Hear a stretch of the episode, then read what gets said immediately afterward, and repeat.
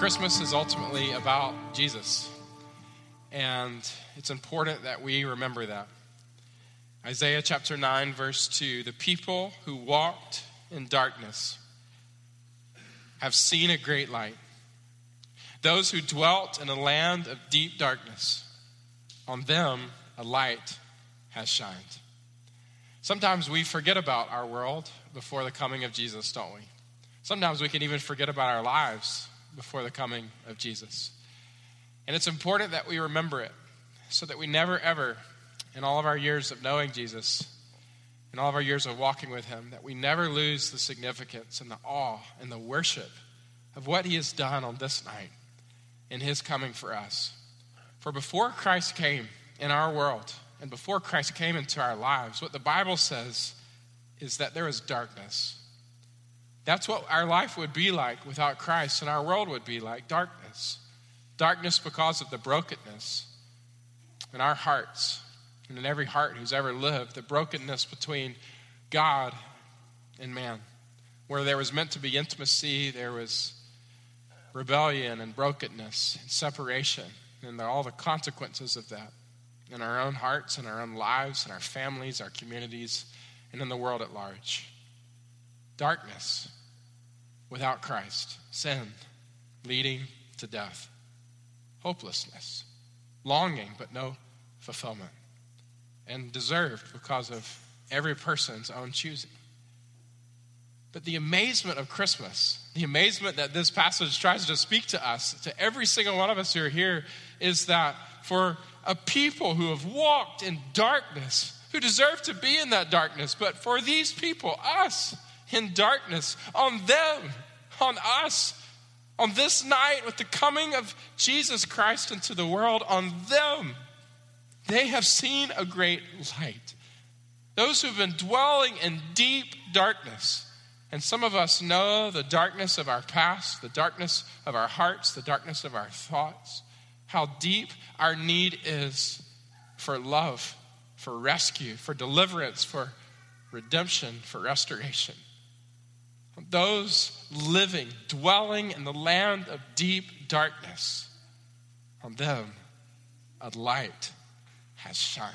From the outside, God, in his great love, has shined his light.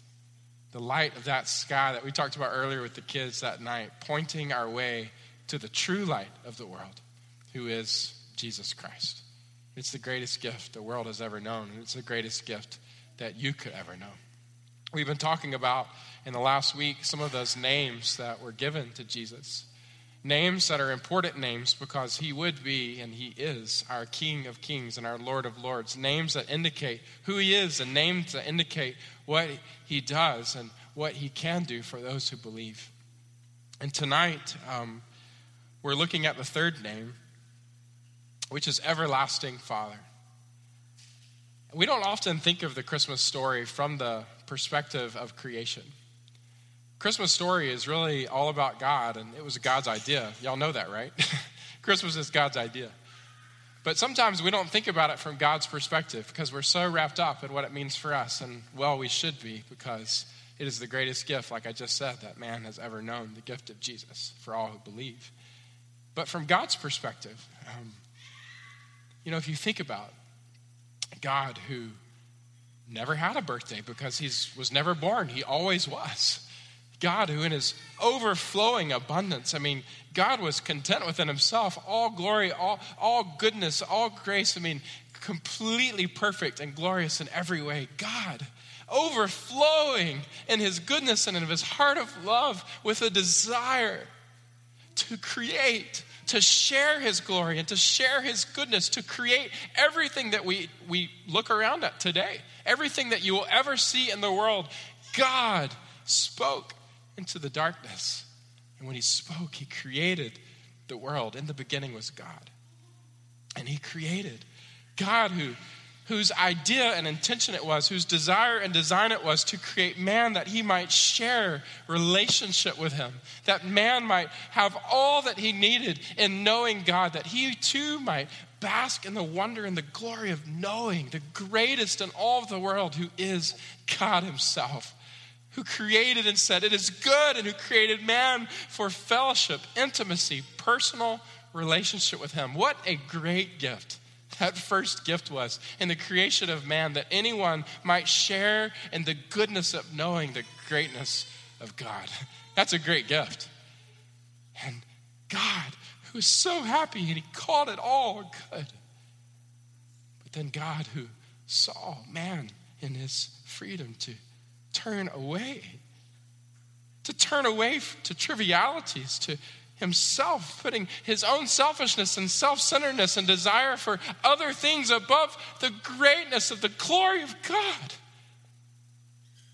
And God, from his perspective, with his heart broken, watching man as he did what God said not to do, turning away from the only one who could truly satisfy forever and ever, the one who man was created for.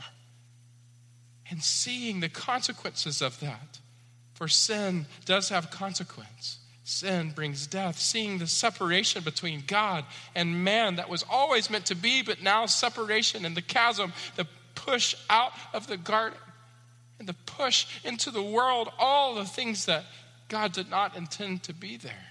For man no longer had God at the center of his heart, but himself and his sin and all the stuff, the foolishness of Satan in the world.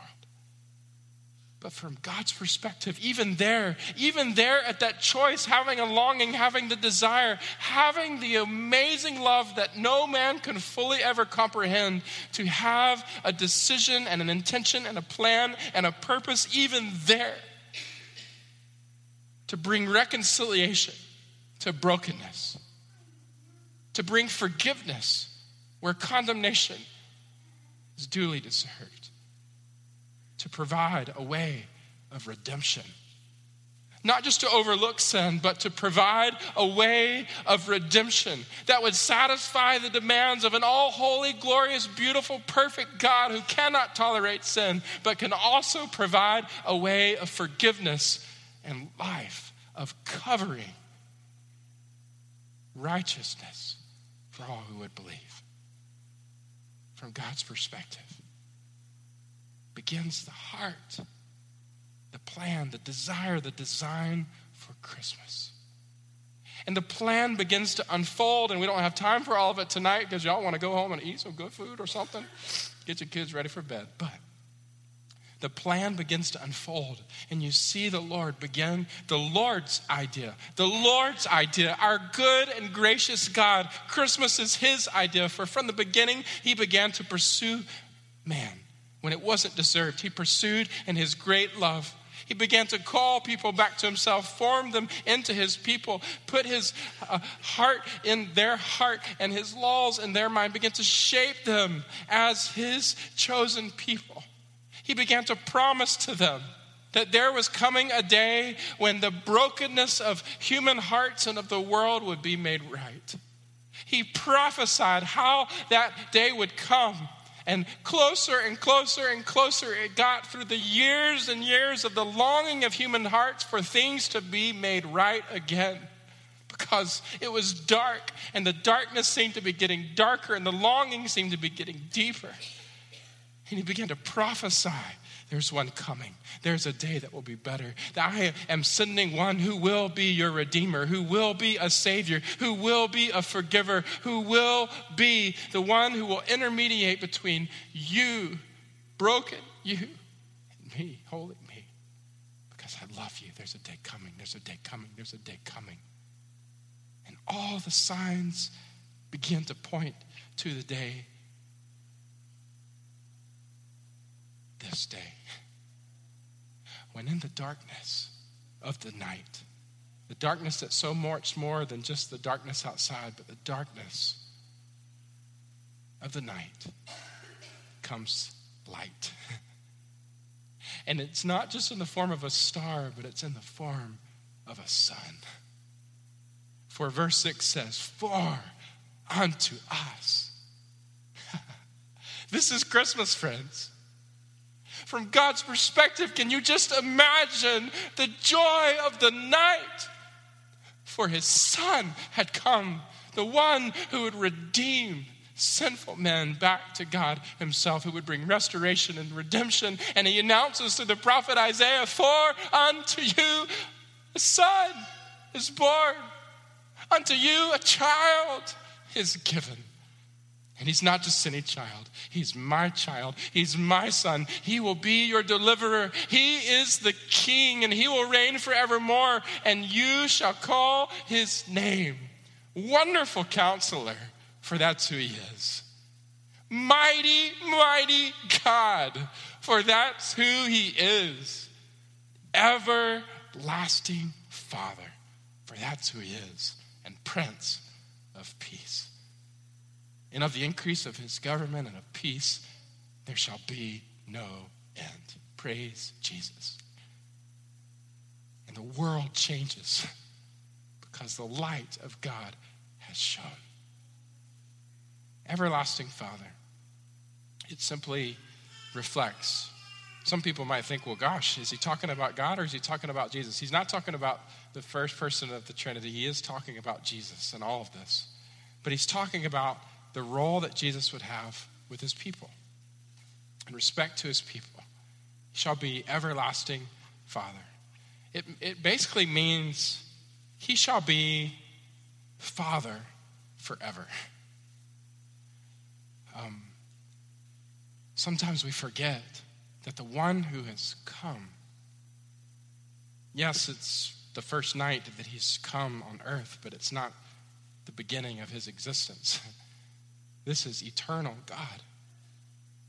The Word has become flesh, has dwelt among us. He is our everlasting Father. We must not forget that the God of all eternity, the one that we just discussed, it is he who's appearing. It is he in his great love who has come.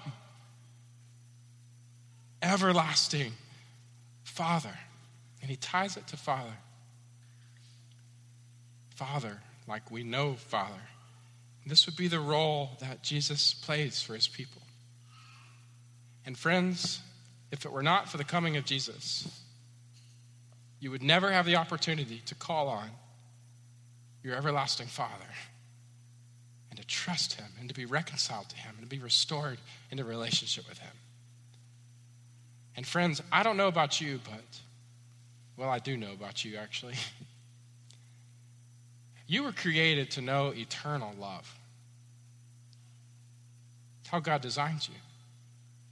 And this eternal love can only be found in relationship with him.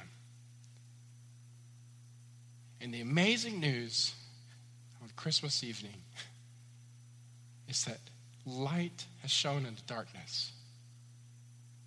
And eternal love, the eternal love that we were originally designed for, but turned away from to go our own way. But this eternal lover, God himself, Jesus Christ, God in flesh, our everlasting Father, he in his eternal love has appeared. And he calls us to know him and to enjoy him, to experience him in life, to be redeemed and reconciled unto him. I don't know about you, but um, this speaks a lot to me because um, there have been many nights in my life, in my past, and even in my present, that I have longed for a perfect Father. And every man is broken. Even I am not a perfect father to sweet Caroline. But there is place deep in our hearts where we long, we long for a relationship with a perfect Father. And that is because that has been put there by God himself. For he is the perfect Father. And the amazing thing is on Christmas, Jesus came. He came that he might restore our relationship with God, that we might again know life at home with a perfect dad who is God. Jesus came as light in darkness. He came to live a sinless life that all might have righteousness, for righteousness can never come on our own because of our sin, but he came to provide righteousness for us. He came to die, not because he deserved to die. In fact, he didn't. He was perfect. He was sinless. Death is a consequence for sin. Why did he come? He came to die. For who? He came to die for us, for you. Our sin was upon his shoulder. He died the death we deserve. The wrath of God poured out on him. He was put in a grave to prove that he was dead, but three days later, he rose again. And he lives today. He is our Savior, and he is our King, and he is the giver of life, new life, newness of life to all who call out to him. This is what we celebrate at Christmas. I want you to watch a testimony as we uh, continue in worship of Zach, who shares about how God has changed him and helped him to know him as everlasting Father.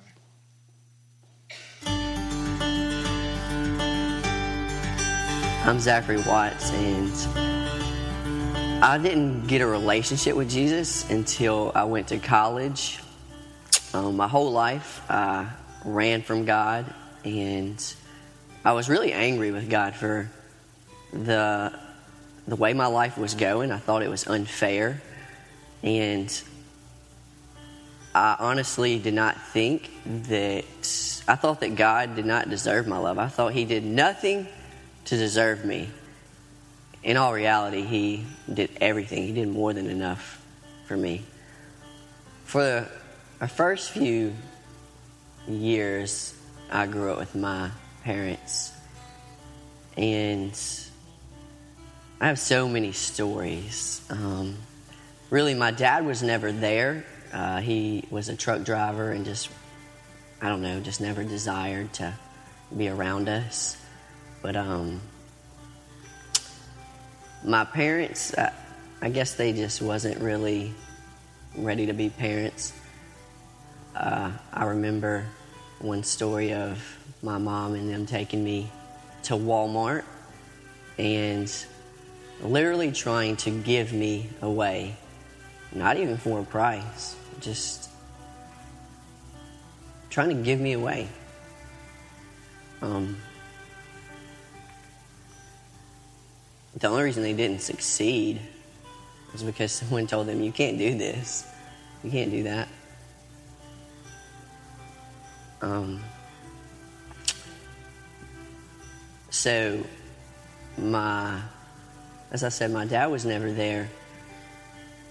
But every every year or so, he would he would give me a call, and he would write me letters and things like that and say that I would come see you for Christmas. And every single year I would look forward to it, but time and time again it would never happen.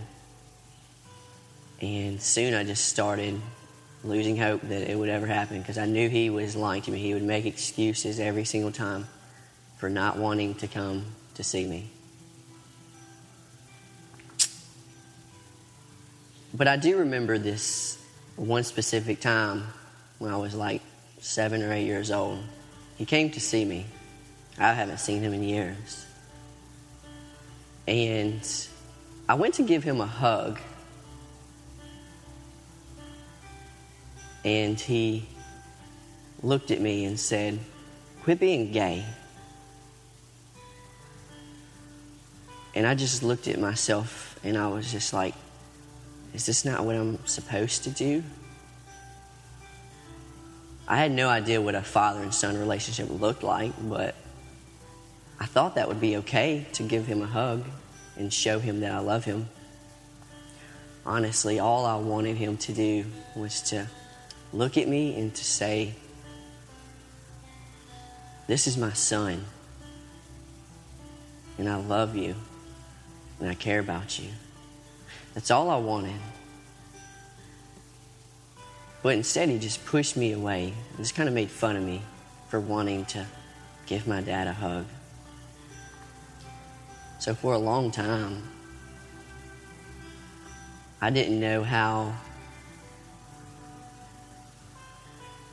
to love, like how to show somebody that you love them. How is that love supposed to look like? What is it supposed to look like? When I first heard in college that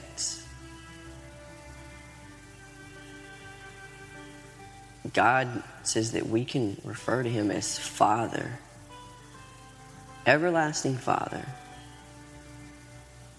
That word Father to me is an intimate relationship.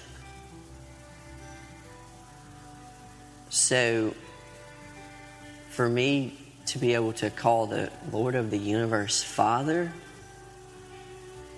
which means that he desires a relationship with me, that he wants that intimate relationship, it overwhelmed me. I never had it before, but I knew that I wanted that. I didn't know what it looked like, but I knew that I wanted it. He did not desire this relationship for because I did so many good things that I impressed him. I did nothing. I spat in his face. I ran from him. I hated him. But he still died on the cross for me, and he did nothing but love me.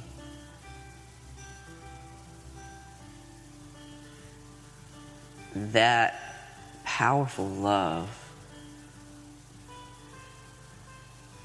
was something that amazed me.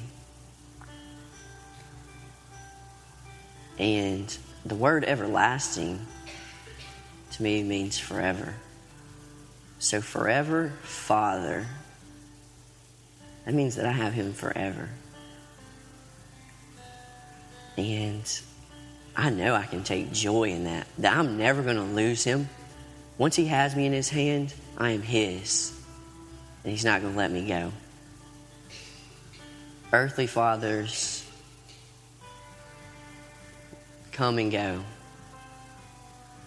but the Heavenly Father will always be with you. He will never leave you or forsake you. There are many of us during this holiday season that don't have an earthly father to go to, but I'm telling you, you can have so much joy and ultimate satisfaction that you can't get from an earthly father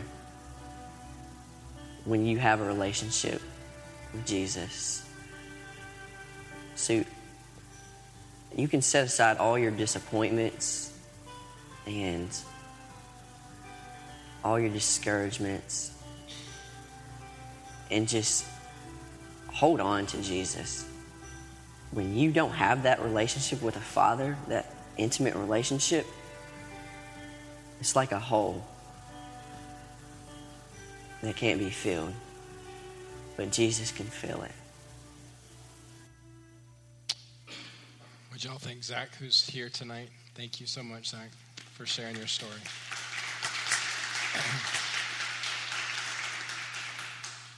See what love the Father has lavished upon us, that we should be called children of God.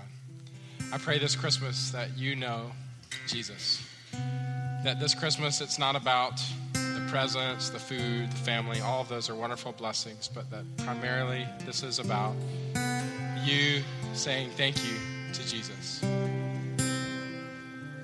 For people who have dwelt in deep darkness, on them a light has shone. For unto us a child is born, unto us a son is given, and his name shall be called Wonderful Counselor, Mighty God, Everlasting Father, and Prince of Peace. And he came that we might be restored in our relationship with God. And it's the thing that we so desperately want and need, is eternal, never-ending, fatherly love. There's only one place you're going to find it. It's in Jesus. And so I pray, whether you know Jesus, whether you don't, that right now you would just call upon him and say, Jesus, I need you. I receive you. I thank you. I treasure the gift of your coming more than any other, for you have restored to me my relationship with God. And I thank you so, so much. Lord, we just thank you tonight for Christmas. And we just pray, Lord, for every person here, that this would be a time of worship, of praise, of thanks. We thank you so much for coming and your love, your great, great love for us. And Lord, we know that salvation is not about anything that we could ever do for you, Lord. There's nothing that we can do. It's all what you have done for us in the giving of your son, Jesus, for us. And we just thank you. And we pray for hearts that believe and receive what you give. And we thank you especially tonight that you, Jesus, are our everlasting Father.